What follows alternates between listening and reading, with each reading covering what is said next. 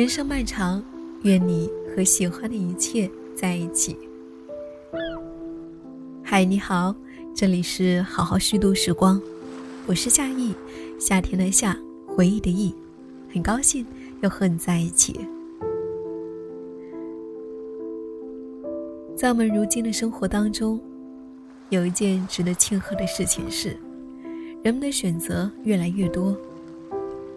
比如说，我今天要跟你分享到的艳丽姑娘，她是中国第一个从事渔猎运动的女性。她没有选择结婚，而是把时间都留给了艺术、渔猎和自由钱。那么今天，就来跟你分享艳丽这位独立女性的故事。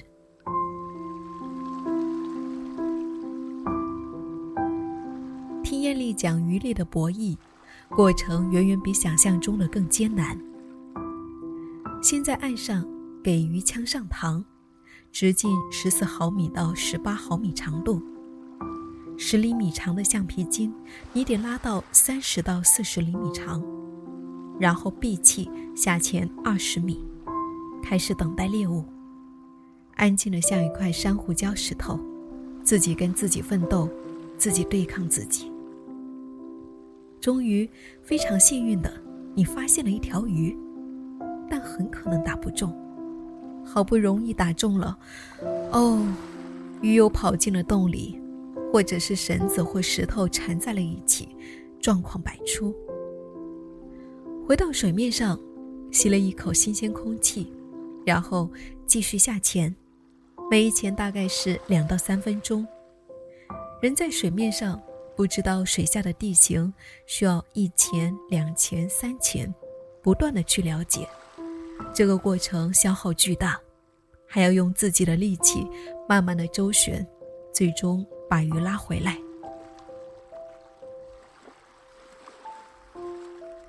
关于艳丽的故事，要从二零一六年讲起。当时艳丽还在上大学，有一次去泰国游玩，看到潜水学校。有一项运动叫做自由潜，自由潜就是自由到没有任何供氧装备，闭一口气下海，靠的是自己对耗氧量和思维力的控制。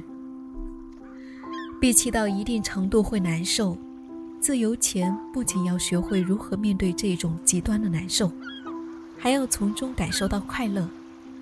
最重要的是降低耗氧量。降低心率，大脑思维变缓，肌肉放松，你的身体是动态的过程，精神上却是静态的。这是一场对意志和生理上的极大考验。艳丽本来就是一个反设备主义者，在海洋环境中拒绝依赖外部设备，宁愿信任依靠自己。她立刻就爱上了自由潜。第二年，艳丽大学毕业。大学毕业之后，她没有正儿八经的上过班，从事自由职业，纹身师、英语教师、绘画老师。他认为，归根结底，人是自由界的一种动物，人活一辈子不是用来做社畜的，难得当一次人，不能浪费，而做各种事才会丰满你的人生。当时他偶然看到巴厘岛一则招募潜水教练的信息，待遇很不错，毅然决定出发去巴厘岛，这一去就是五年。正是在巴厘岛，他开始接触到渔猎，结下了不解之缘。渔猎是自由潜的另一种状态，需要更多的力量和耐力，一般的男生都跟不上，别说女孩子了。相较于单纯的潜水，下水更带有目的性，用眼睛去判断鱼的大小，寻找哪一种鱼好吃。他反对主流的商业捕捞模式，无论鱼的大小种类，全部都捞上来，不能够吃的也连带受伤。我的初衷是用不残忍的方式，尊重大自然的方式，获得自己想要吃的东西。艳丽顿了一下，继续说：“可以很自豪地说，我是中国第一个从事渔猎运动的女性。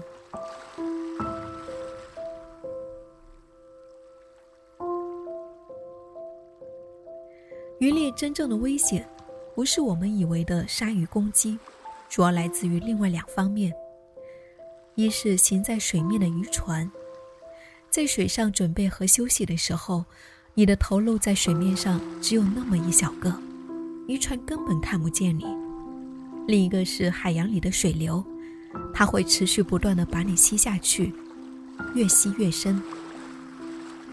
艳丽会设身处地的。站在动物们的角度去思考他们的行为，他说：“鲨鱼并不会随意的伤害人类，鲨鱼有的只是好奇心。他先是审查你，比如说，艳丽身高一米六，加上手上的鱼枪，脚上的脚蹼，体型看上去很大一只，因此鲨鱼不敢轻举妄动。所有高智商的动物，包括老虎、狮子，在攻击之前。”脑子里面有一台电脑进行精密的计算，我攻击对方带来的损失和风险将会有多大？陆地上的狩猎通常让荷尔蒙膨胀，变得激动，变得很有攻击性。但是在渔猎当中恰恰相反，如果过于兴奋，耗氧量过大，就会缺氧晕过去了。而且海底是另外一个世界，在别人的地盘上去抓别人。人要有足够的冷静和专注。艳丽非常享受那种境界，带点自虐。她说：“生而为人，有这样的体会是很幸福的，我很珍惜。”如今社会对于独立的标准是有偏见的。艳丽从小就觉得，能够去社会上赚钱并不是独立，很多东西不是有钱就可以得到的。没错。你有钱可以买到一条鱼，但是没有钱，没有这个供应商，你就得不到这条鱼了。又比如说，怎么得到菜呢？得亲自耕工劳作，认识这是什么菜，那是什么菜，而不是去菜市场问这个菜几块钱，那个菜几块钱，不是这样的。所以，一个人真正的独立，是在大自然面前独立。你在大自然面前独立了，而回到人类社会其实是没有问题的。他说：“如果有一天社会系统崩坏了，我还是能够生活，甚至可以照顾一大批人呢。”纺锤师是艳丽第一次捕捉到了猎物。这种鱼游速过人，在水中呈现出五颜六色的反光，一大群游过来，如同一道彩虹划过。还有一种鱼叫做狗牙金枪，被称为是海底的子弹，速度极快，很多人都以打到它来证明自己的能力。艳丽就打到了，而且把它降服了，大概有五十多斤。况且我还是个亚洲姑娘，要为中国人争光，我不喜欢人家说东亚人是弱鸡。海洋里的鱼，在他眼里。就像是陆地上的人，鱼有一个个社群，有些爱独来独往，有些喜欢定居，有些是游牧民族，有些像大雁一样群体活动。他们有独特的眼神和肢体语言。渔猎让他对鱼的行动非常敏感。海洋里的鱼就是地面上的人，海流就是地面上的风。上下两个世界彼此映射，两者只是资源模式不同。我们利用空气，大海是利用水。越深入越敬畏。叶丽认为，海洋这个环境不是人类能够侵略的地方，而是我们要去平等对待和尊重的地方。如果突然一方猎取另一方更多，意味着两条轨道冲到一起去了，这个平衡就破坏了。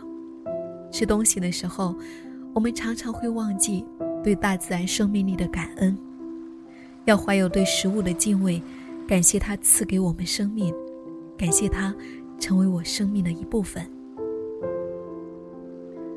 渔猎有一些禁忌和规则，其中一项是，只捉你吃的，不能够滥杀无辜。渔猎确实是一项运动，是一种禁忌，但是落实到个人，首先要保持对生命的尊敬。用艳丽的大白话解释，就是对鱼不放阴招。他认为，一个人带着鱼枪，闭着气下水，和鱼实力相当的面对面搏斗，最后把他制服，才能够算得上是王者风范，而不是应该把鱼炸掉，拿着水肺吸着氧气去，这都算不上公允的博弈。在网络媒体上。关于艳丽的报道少之又少。最开始，他连朋友圈也不发；到如今，他依然刻意的与网络保持距离，因为一旦想着去网上记录和分享，难免会成为思维上的绑架，就很难完全投入的沉浸在生活中。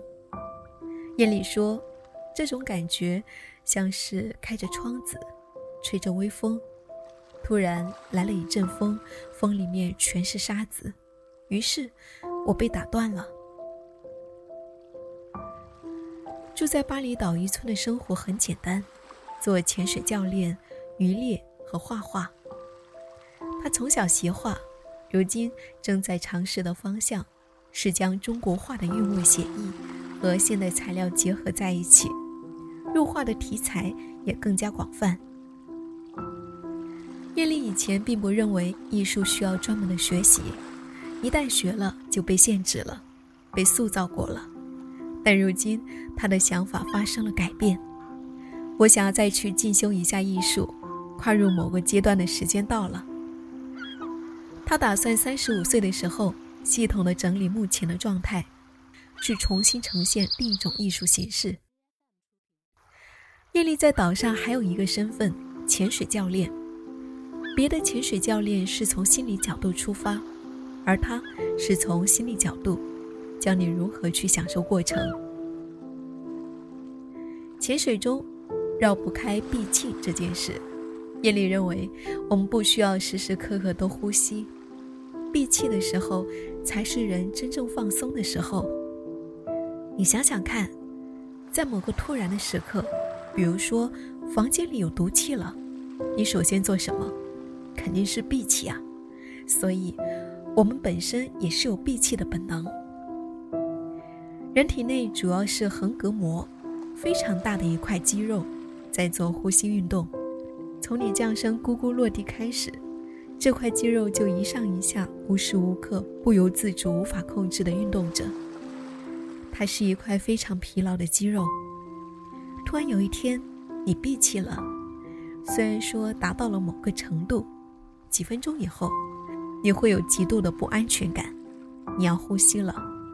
但是，在这几分钟里面，横膈膜是超级爽啊！哎呀，这一刻我终于可以休息了。所以说，一件事情的痛苦与快乐，只是角度的问题。或许是善于从不同角度去看待事物，艳丽对遗憾和后悔也有自己的定义。遗憾是因为做了一些事情后悔，后悔是因为没有做一些事情遗憾。他小时候的理想是当一个很自由的大人，当时对自由的理解无非是去哪里就可以去哪里，而现在的状态，从某种程度上来说是拥有了时间支配的自由，甚至精确到每分每秒都可以自己支配。这是小时候理想的最高阶层，已经是一件挺奢侈的事情。他并没有什么好后悔和遗憾的了。他有一个八字秘诀：循序渐进，按部就班。自身大脑要有非常强大的捕捉瞬间的能力，及时的制止自己，觉察力、自制力和执行力都很重要。否则，一不小心就融入陷入焦虑，甚至抑郁。当你做到了这些，在做一个决定的时候，通常是不会有遗憾的。因为疫情的关系，艳丽去年回到了国内，待在浙江老家，打算今年六月份再去巴厘岛。这一次他回来的主要目的是想要改善和父母的关系。几十年以来，艳丽与父母一直都挺疏远的，特别是与妈妈的关系有些微妙。我妈对我意见挺大，觉得我一点都不爱她。有哪个孩子是不爱父母的呢？只是我比较喜欢的是敬而远之，不会随便去改变一个人，也不希望别人为我做出改变，而是当我给他空间的时候。自己去消化，或者通过事态的发展自我改变，从里面走出来。艳丽眼中，每一个人都是一个小星球，星球之间不能够靠得太近，特别是有分歧的时候，不然容易碰撞。所幸也有转机，他的妈妈慢慢的接受女儿的人生，并不是只有结婚生小孩这个方向。她更想要艺术方面的成长。作为二十五岁到三十五岁之间的一名女性，叶丽回国以后，深深的体会到，她们受到家庭、社会和自身的压力都非常大，而进入一个亲密关系的前提，需要清晰的知道，自己究竟想要成为怎样的一个人，把自己的迷茫解决了。再找另外一个人来分享快乐，那才是对自己和别人负责。结婚与否，最终的幸福感是一样的。其实，好好的过自己的生活也没有什么不好。你看，我就挺开心的。艳丽说完，嫣然一笑，眼里全无畏惧。感谢你的收听，我是夏意，谢谢我的声音有你相伴。如果你想找到我，可以在微信搜索 “hello 夏意”的拼音，可以找到我。好啦，我们下期再会。